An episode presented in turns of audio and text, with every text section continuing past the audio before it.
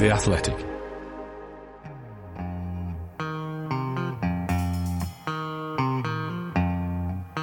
The only way to score is, of course, to play uh, with a handbrake off. Hello, I'm Ian Stone. Welcome to Handbrake Off, the Arsenal podcast for The Athletic. Uh, James McNicholas is back with us and making her debut this season, uh, Amy Lawrence. Uh, good morning, guys. Morning, Ian. Hey. uh, Amy, I mean, look, we want to talk about being back at the Emirates and how joyous it was for the first 10 or 12 minutes. But there was a point as I was leaving, Amy, when I caught sight of you with a thousand yard stare in the press box at the end of the game, and it didn't look quite so joyous by then. but it, I, I, tried to get a photo, but you changed your look. but um, um, oh, that would have been really appreciated. Thanks, Tony, for your consideration. I figured that would be the case. That would have but... really cheered me up a lot. I tried, but you moved. Um, it was great to be back at the Emirates, was it not? With a crowd. It it was. It was it was sort of one of those things where you feel like you're kind of being plugged back into electricity and come back to life briefly, you know. I just thought there was a so many little sort of sensory moments where you just felt great. I mean, when you know, a couple of times, I mean, early on it was really very loud, like almost unusually so. It was it was very touching, and it was nice to have the warm welcome for Odegaard when he came out. Uh, sort of everything felt sunny for a while. Yes. And and there was just this moment as well before the game where, as a lot of people came in quite early because, particularly for listeners who might not have the chance to to go to the Emirates, they changed the ticketing arrangements this season with new digital passes and new season tickets, and everybody was a bit uh, worried that nothing was going to work. Well, I certainly was. So that people were advised to get there very early, and there was just this hubbub of sort of chit chat before the game, which I was really enjoying. Just everybody just yakking away to people that they hadn't seen for, you know, best part of a couple of years. Yeah, and and then there was this classic moment where you think, ah, oh, the you know, the eternal optimism of the football fan, you know, when everyone started singing, We're by far the greatest team the world has ever seen, you know, like as if they meant it.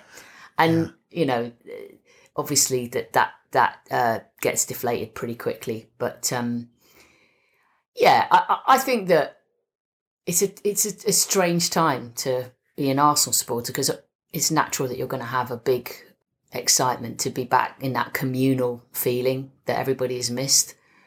But things are tricky, and you know, is it right to be booing and jeering and oh, oh. slagging people off and can you do that as much as you would ordinarily because you feel like you know okay you should be trying to enjoy this thing of being back i don't know whether that was a dilemma for people or not I, uh, well, yeah, it certainly was it for you, Stony? it wasn't a dilemma for the people around me. I'll say that.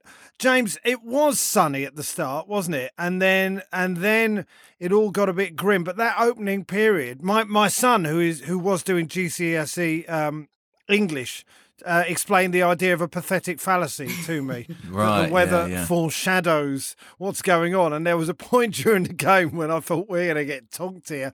But as Amy said, seeing our extended family, which is what the people around you are at the Emirates and and and maybe even people in the press box, it does feel good to be back. That's stretching it a bit, Stone. Yeah, I was wondering that. As I said it, I thought, oh, I don't know, really. But yeah, what do you think, James? Yeah, I, I was in my season ticket yesterday uh, in the North Bank, and I have literal family who sit a few rows in front of me, a couple of cousins saw them. It was lovely, and I found myself get, got getting really sort of sucked into the idea that Arsenal might produce a result here. I know it might seem absurd in the cold light of day, but amid the camaraderie and just sort of the joy of being back in my seat. It's been a long time. I've been lucky enough to go to games, but not to sit, you know, where I sit with people I recognise, faces I know. Uh, and I found myself being swept up and thinking, you know, maybe we'll produce a performance here. Of course, um, that was punctured pretty early on by Romelu Lukaku's goal, and the atmosphere did kind of hinge on that moment. I found, you know, it was very, very soon after that ball hit the net that the optimism turned to anger and disappointment around me. and it just changed the atmosphere of the whole day, really. And and on the subject of booing at full time, you know, I, I, can understand the frustration those fans felt because they'd watched 90 minutes really in which Arsenal hadn't particularly laid a glove on Chelsea. And although in the second half, you know, there was a bit more fight about the team, I think, you know, we always had the sense that Chelsea were slightly holding us at arm's length. And if they'd needed to go and get another goal, they probably could have done.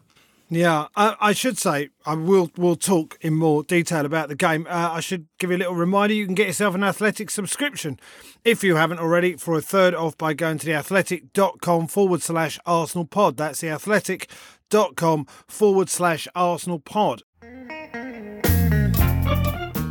So, Arsenal nil, Chelsea two. That pretty much, Amy. I mean, it could have been a lot more, but as James said we improved a little bit in the second half, but again, as James said, they really did hold us at arm's length, didn't they?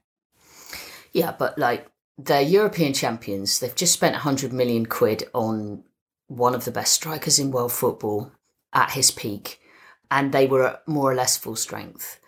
In the red corner, yeah, um, you know, we did look pretty wimpy by comparison, unfortunately, and part of that was circumstances that um, Mikel Arteta chose the word unprecedented, and I don't know whether there's a suggestion there that there are things we don't know about behind the scenes, but obviously a lot of fairly significant players were unavailable, and I think that has been really a cursed situation for Arsenal to start a season like this with difficult fixtures, particularly Chelsea and Man City in the first three, and have key personnel that you would hope would give you a solid platform absolutely out the picture. Mm. And on a, I don't think that a, a more full strength Arsenal would have beaten Chelsea because they're too strong at the moment, and Arsenal are even best case scenario are working a lot of progress with a lot of young players. But I definitely think Arsenal could have shown more, and I think I saw um, a tweet from someone uh, on the morning of the game, and it really resonated with me. Where, and I'm sorry I can't remember who it was, but they said something along the lines of I'm not that interested in the result today, but I want a performance. Yes. yes. And I think in some ways that was the most disheartening element of it all. And perhaps if you've got Ben White, Gabriel, who has you know the most physicality of, of the Arsenal defenders uh, available at centre half, Partey in front, who was looking so sharp in pre-season, you have much more of a chance with that kind of sort of uh, foundation to try and feel like you can express a bit more of a game plan. But it was impossible. And I, I don't think it was helped by the strategy that uh, and structure that, that Mikel Arteta favoured.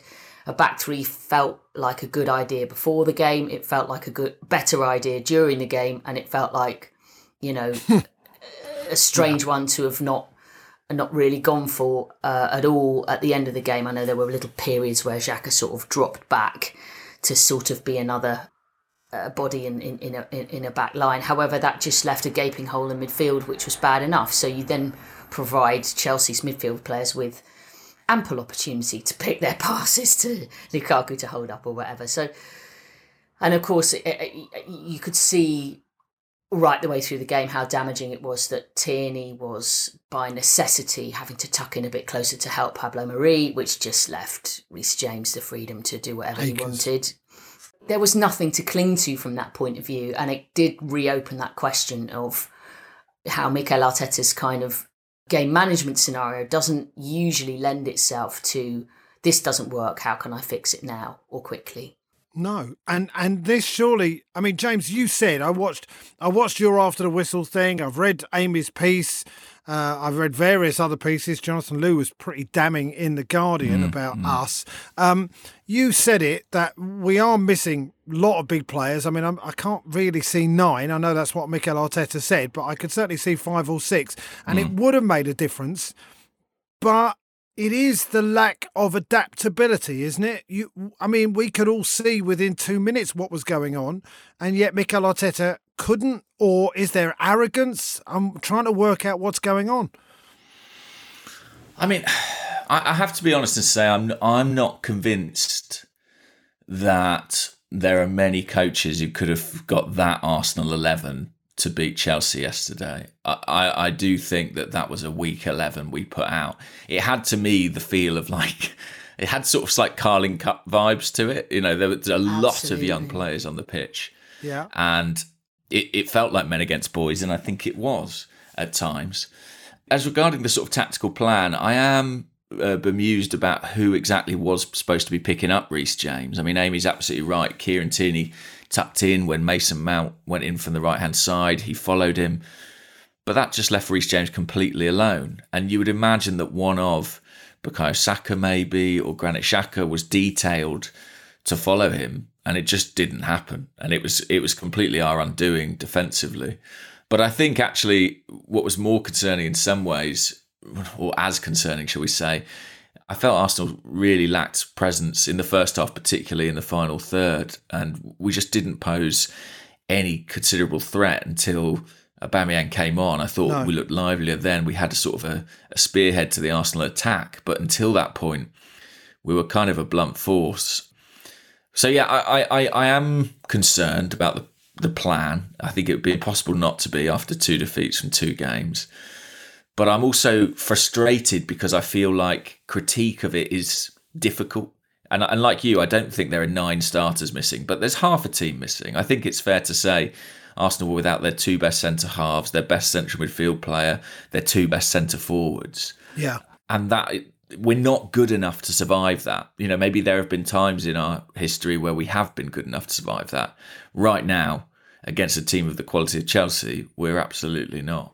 No, and and I think uh, it's fair to say, is it not, Amy, that if Chelsea were missing five players and we had our full team, uh, I mean, they still had a bench to die for compared to ours, but but I I think um, it would have been a more even game, wouldn't it? And maybe at least a little bit, we have to view the game through that lens. Yeah, and that's why I think it's you know you can't sort of leap to a very extreme judgment on the basis of what's going on. And I think while Arteta doesn't really want to make excuses and doesn't want th- them to be used that much, I can understand why he feels like people just need to contextualize this situation a little bit more. But I think the reality of it is it's so hard because, you know, there. I, struggle with this sense that people looked at the fixture list and looked at kind of the work that Arsenal was were, were, trying to do in the transfer market, and obviously things take a while to to get done and what have you. But there's almost a sense that the prep, you know, the preparation was geared towards how Arsenal might look after the international break. Yeah, Norwich. Well, should, we, should, should we not start with you know nine points just absolutely abandoned? And all right, there's a, every likelihood that Chelsea and Man City, you know, you might not do very well in those matches. But I think I, I, I was really reminded of that that thing that for so long, remember, used people used to tot up how many years it was that Arsenal didn't get a point away from home at the big four or whatever it was, and these hmm. statistics went on and on. And when Arteta came, one of the things that he achieved very quickly, which I think brought him so much credibility, was that he found a plan and an organisational approach to get a result and compete against the top teams. And it within a three week period at the tail end of his first season, and he'd only been a few months in charge, he engineered victories over Liverpool, Manchester City in the semi finals of the FA Cup, and Chelsea in the final of the FA Cup. Feels like a long time ago, it though. Does. It? But, you know, there was this kind of real sea change, I think, in terms of wow, you know, Arsenal can actually not turn up to these games feeling half beaten, which, let's be honest, was kind of how it felt for a few years. And it's just a worry how quickly that has disappeared. Taking into account, you know, it might have been better with half a team there that weren't there. Um, we'll never know.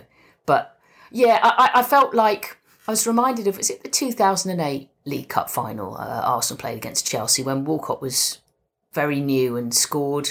Oh, we lost two one goal, and we had a yeah. very young team out. It was the young kind of iteration of, of of Wenger trying to have his project youth keep the team to keep their everything uh, flying in in the kind of period of austerity post move to the Emirates, and Chelsea just looked a bit average and just sort of plodded away, and then uh, uh you know Drogba just was was untouchable and just took yeah. it took the moment to remind a, a hard-working young team who were giving it everything full of enthusiasm that that just wasn't enough against that kind of power.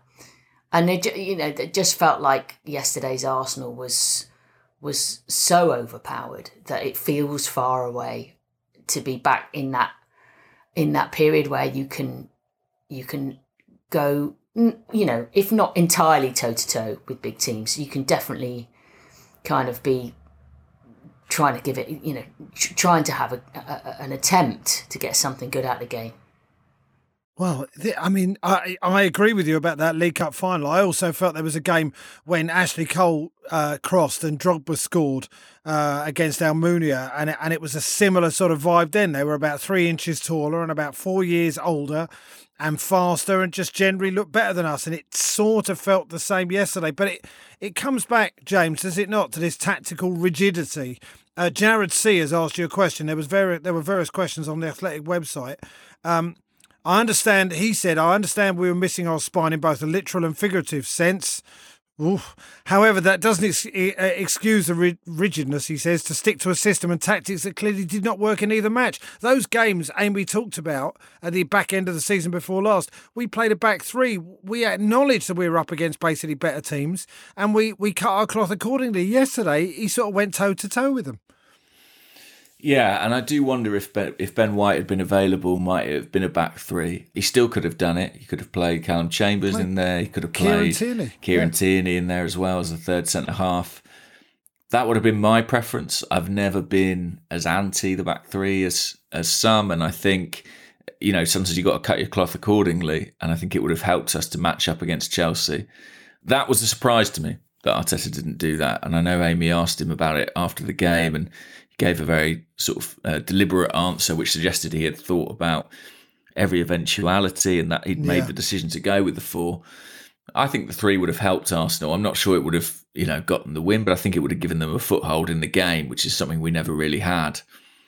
But you know, it's I, I feel for Mikel Arteta because I feel like he's in a position where it's there's a pressure on him to develop an identity and a way of playing. And I feel like if he goes to the back three and sort of plays in a more pragmatic fashion, uh, he takes a step away from that goal.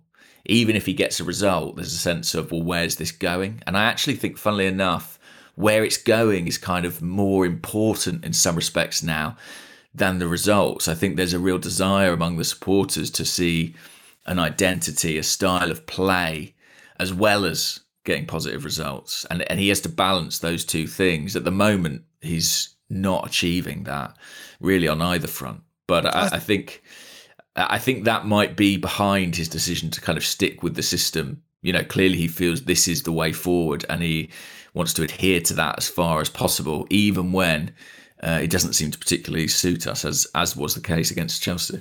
No, I mean I do see that from a comedian's point of view. You try out new material as opposed to doing the old stuff, and the gig might not go as well, but you develop as a performer. And I absolutely see that thinking.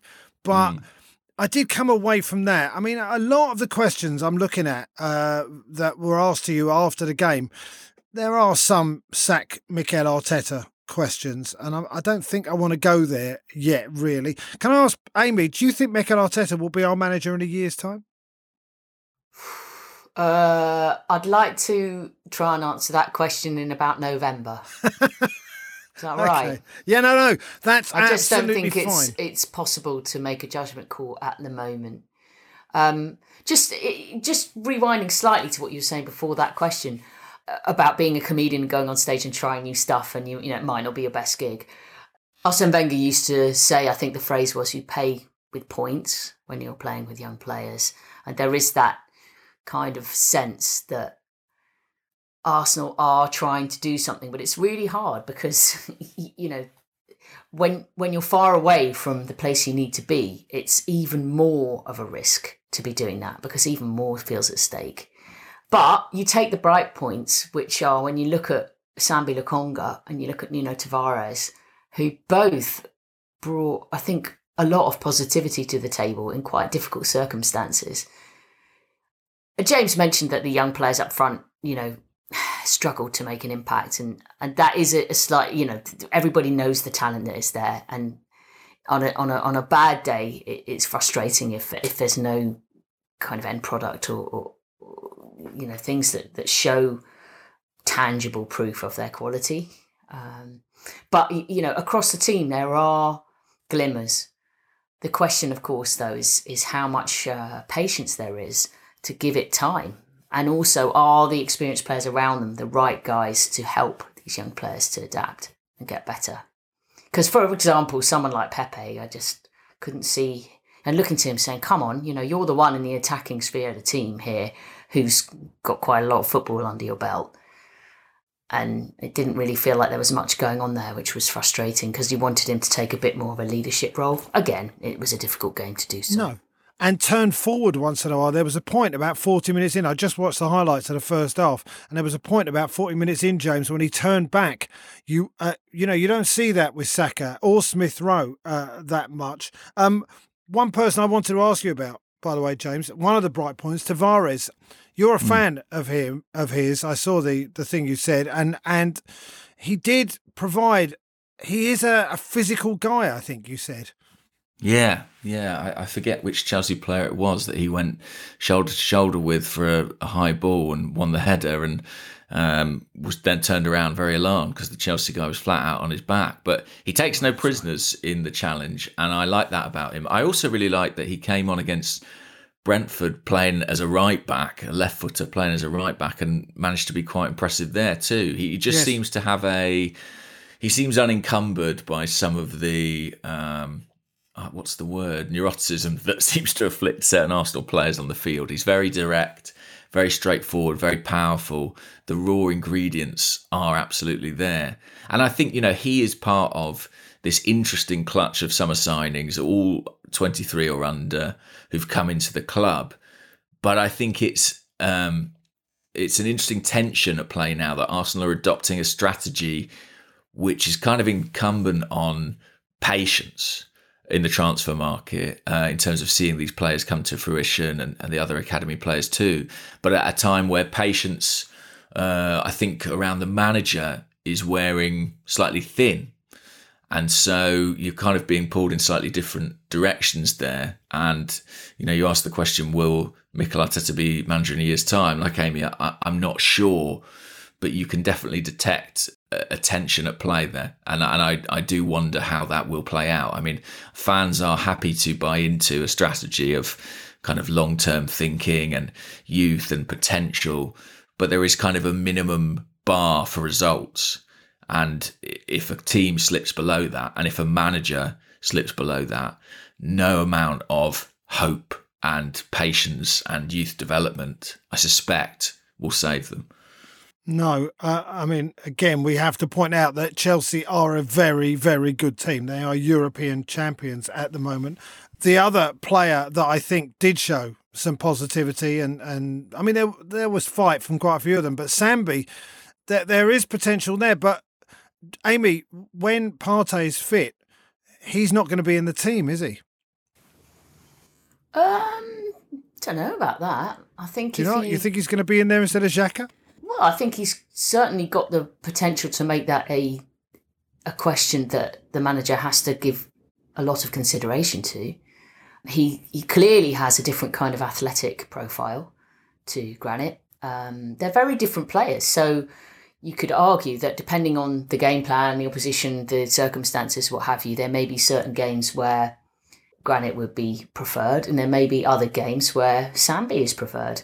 Uh, he he he just has a um, an energy about him that I think is quite exciting, and he's obviously got to feel more settled in Premier League football, and also to drum up a rapport with the players around him. So it's maybe about a there'll be a bit of tinkering until the kind of the dream partnership, if there is one in mid, central midfield, establishes itself. Whether that ends up being, I think it could be any two from the three in different combinations, but we'll see which one wins through by you know a, a bit more time. But I think he he has, you know, this is a hell of a baptism of fire. Uh, I was, I saw somebody saying that he reminded them of Vieira. I, am not sure quite go along with, with that just yet. But calm down. hang on, let me finish. Yes, the, yes. The point I'm trying to make is that when when Vieira came into the Arsenal team, he had you know the back four behind him that need no introduction, the best defence to ever play for the club, possibly English football. He also had Dennis Bergkamp and Ian Wright in front of him. I had people like Ray Parlour around and David Platt, who was a you know very very experienced England international who played abroad. Sambi's coming into a team that you know we've already discussed. The defence is very far from ideal uh, at the moment, and you know there's a lot of very young forwards in front of him. So, just from the point of view of how easy it is for a player of potential to come in and you know and and get used to their surroundings and begin to express themselves and begin to impact games I think it's a, a, lot easier to do when you're coming into a, a, team that affords you that that space and time because there's not quite the same amount of pressure on you. It's a big ask for Sambi to come in and dominate this a, a midfield in this team against that caliber caliber of opposition. And even if he couldn't do that, he still had moments where you saw a lovely shimmy and great long pass, or yes. the way he would be on the half turn and find him, you know, play a very clever uh, touch to give himself space for a good pass. He's definitely a footballer that you think, oh, I'm, you know, I'm looking forward to seeing more of him. Well, I hope uh, I hope we've answered some of your questions. The only one we didn't, uh, there's a lot, like I say, of, of uh, questions about Mikel Arteta and tactical rigid, rigidity. Joss H, by the way, asked, what sort of cured ham is better, prosciutto or jamon serrano? Uh, I think we do need an answer to that, by the way. Uh, thank you, Joss. Um, I'm going for prosciutto, but I don't know what the uh, panel think. I would be with you, actually, on that. okay. Amy um, is. Oh, Amy? Well, I'm I'm vegetarian, so I'm not sure I can give a sensible opinion. Uh, however, just... in the, the meat eaters in my house would be going prosciutto. Okay, okay. Abby, our producer, has said Serrano, but just out, uh, she has been outvoted. So uh, thanks for the question. We really appreciate it. This is the Arsenal podcast handbrake off for the Athletic. Myself, Ian Stone, with James McNicholas and Amy Lawrence. This episode is brought to you by Michelob Ultra, the official beer sponsor of the NBA. Want to get closer to the game than ever before?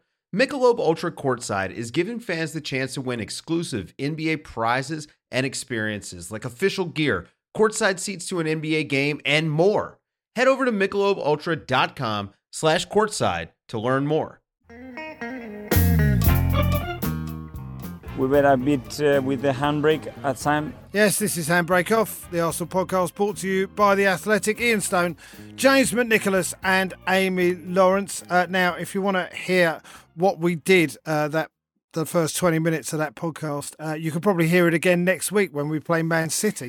but before that, we're playing West Bromwich Albion on Wednesday evening in the second round of the Carabao Cup. Abby, our producer, is just looking up when was the last time that happened. Th- she thinks it was 1995, but we will uh, get confirmation on that. West Brom have got off to a bit of a flyer in the championship. Amy, before we came on air, you said this has taken on a bit more importance, but I mean, who are we playing in that game? Because essentially, the team that we that, that was put out yesterday, with one or two exceptions, would have been the team that he would have played in the Carabao Cup. But is he gonna is he gonna play the same team again with Man City coming up at the weekend?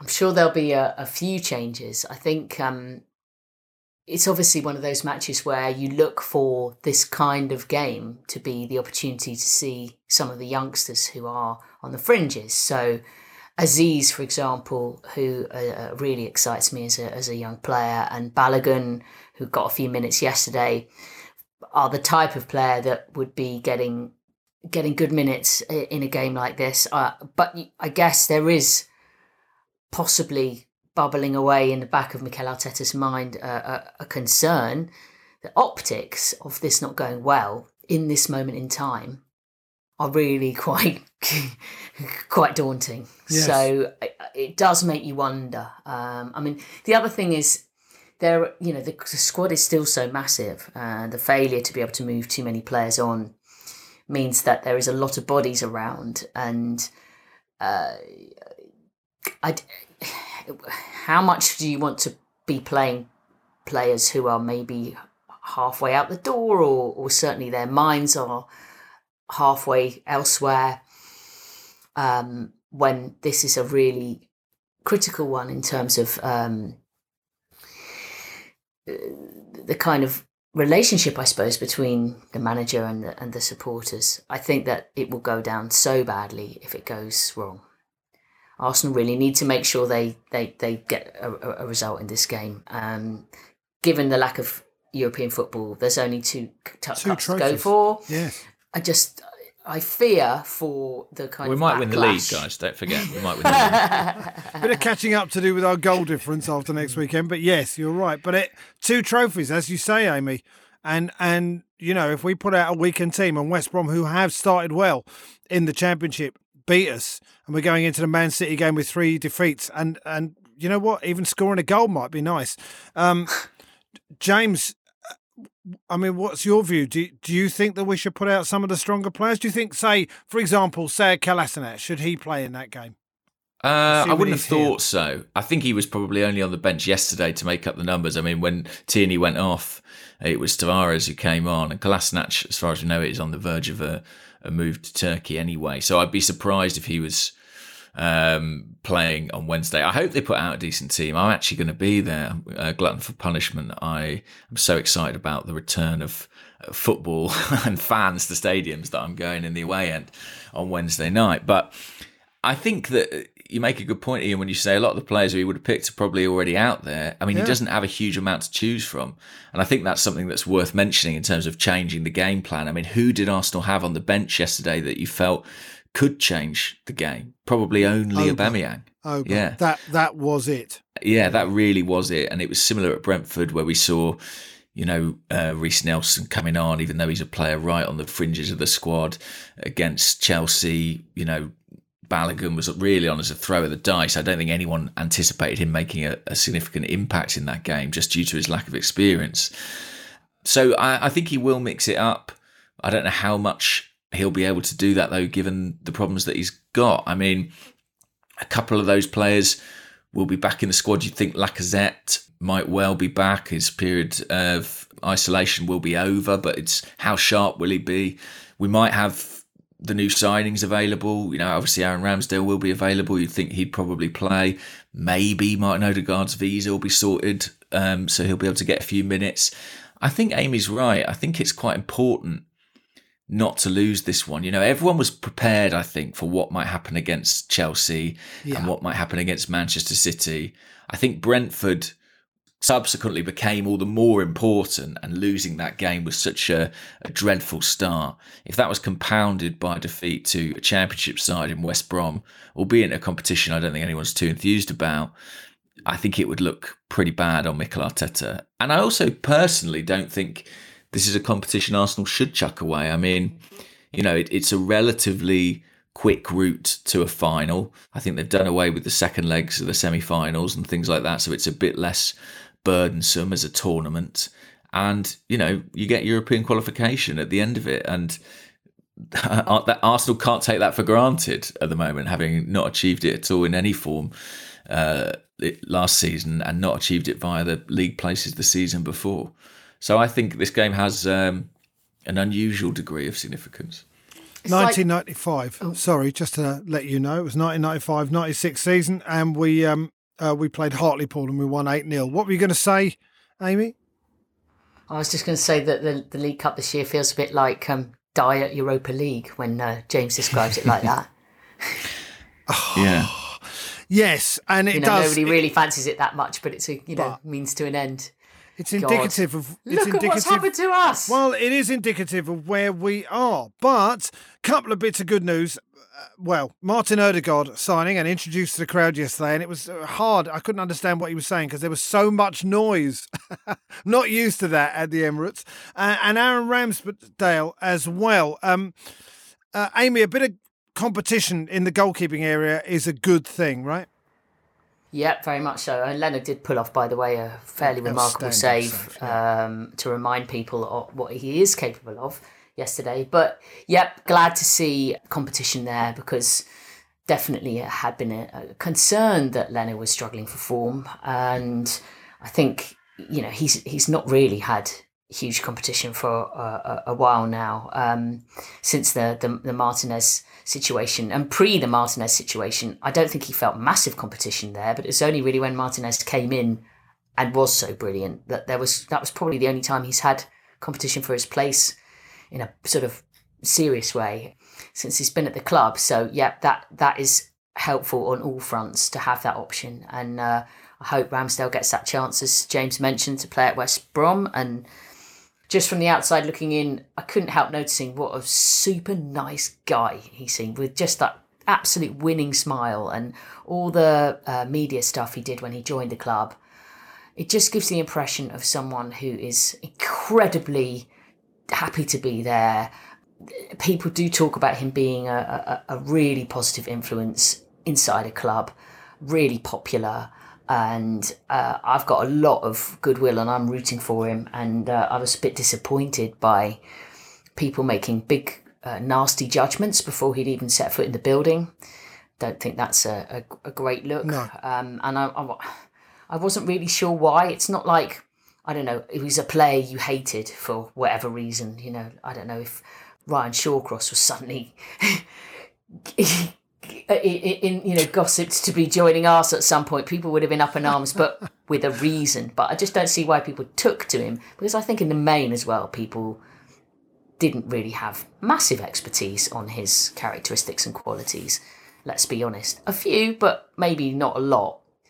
So i hope that he gets the chance and seizes it and uh, proves to people that you know for, for the reasons that he was selected by arsenal that he merits that yeah, uh, that winning smile might come in handy in the next few months. To be honest with you, I do. I mean, is it James? Is it the fact that um, you know he's got this ridiculous record where he joins a club and they get relegated? And I'm not, you know, I'm not going down that road at all. Although if we're in the relegation you zone just come say March. that because of the table. no, no. If we're in the relegation zone come March, I'm strapping a cannonball to him and chucking him over the side, like in Master and Commander, right? But, Yeah. but it, you know, as Amy said, he does seem like a nice guy. He bonded with Bukayo Saka apparently in the England camp in the summer, and it's competition, and surely competition for places is what we need more than than most teams in the Premier League. Yeah, I think he provides immediate competition. I think there's hope that he has the potential to be a number one at some point in the future at Arsenal. I don't think you'd outlay that kind of money if you weren't at least optimistic of that happening. Um, so it'll be really interesting to see how he gets on against West Brom. I, I think Leno has not looked great since around Christmas time, and I think the lack of competition probably is part of that. And Ramsdale's arrival might just keep him on his toes. It was a fantastic save to deny Lukaku in the second half yesterday. Yeah. Um, and, and I think Leno is better than he's shown personally. I think, you know, it's easy to forget quite how brilliant he was before his injury that allowed Emi Martinez in. And I think even at the start, first half of last season, he had some very, very strong performances, which kind of put the Martinez thing to bed for a few months. And then it reared its head again, of course. But I think Leno has got better performances in him than we've seen so far. And if Ramsdale can push him to produce those, then that would be a good outcome. If not, I don't think Mikel Arteta will be shy to change it. If Leno makes more errors or looks shaky or lacking in confidence, I think when you've spent you know 24 million pounds and upwards on a goalkeeper and he's sat on the bench, you can't be too shy about putting them in. And uh, that wouldn't surprise me either if we see Ramsdale getting a shot, you know, between the sticks between now and the end of the season. But I think I think his performances in these cup games will be crucial in kind of giving Arteta the confidence to potentially do that. And we'll talk about Martin Odegaard uh, another time, I think. I mean, we, we've spoken about him quite a bit on this podcast in the past, but we uh, are pleased he's back and um, welcome home. It does seem a little odd, but there you go. Welcome home. Uh, let's have a song before we go. Uh, Amy, what have you got for us? Well, I came home from the game last night and found myself looking for songs by returning to lots of in- hugely miserable uh, 1980s indie bands. and uh, uh, uh, going around a few a few houses, I, I plumped for the Cocteau Twins um, and a song called Crush. So yeah, sorry about the pessimistic feel there, but that was my vibe. Yeah, James, what have you got? Uh, an unconventional choice. I've picked a song from a musical that was going round and around my head as I trudged out of the Emirates Stadium last night. It's actually from Jesus Christ Superstar, and it's the song "Could We Start Again, Please," um, which is how I Yes. feel about our Premier League season today. Yeah. Uh, well, I've gone for "Oh My Gosh" by Basement Jaxx as I as as Chelsea ran out, and I thought, "Oh, he's good," and "Oh, he's good." Oh, they've got Lukaku as well, and that was really the thought that was going through my head. yes. and- Go on. Can go we, on, Amy. c- on the subject of songs, can, can we have a moment to just talk about the song? Well, yes, this is your first time back, and in a bad in a bad news week, you know, go on, Amy. can we at least have a moment to appreciate a little a little shining light of good news?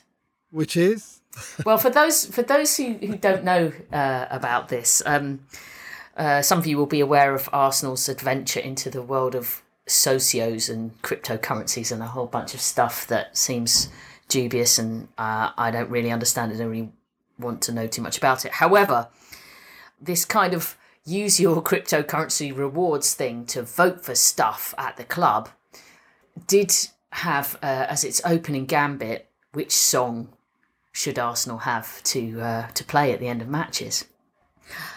And uh, dear listener, you can imagine my expression when the news came through that uh, Sweet Caroline, no longer so sweet, has been binned. So um, that really made my day actually uh, when I heard that. And and we're going back to Curtis Mayfield, "Move On Up," which is another apposite choice of song. Let's just move on up, shall we now, please, Arsenal? Mm, that would be a good choice. Yeah, fair enough. Uh, by the way, if you want to read uh, about uh, Socios, you can do. Uh, there's there's more on there on the Athletic. Um, if you want to try and understand what's happening. Um, but all the way. I also should say, by the way, that uh, uh, David Ornstein has done an interview with Jack Wilshere uh, this week. Always an Arsenal player, I think. No matter who he plays for, he just feels he's got an Arsenal gene in him, and how we could use him in midfield, by the way. Uh, but that's uh, another matter. Uh, that's it for the Handbrake Off podcast for this week. Thank you, James. Thank you, Amy. Thank you to Abby, our producer, and thank you for listening. Uh, enjoy West Brom on Wednesday. I'm Ian Stone. See ya.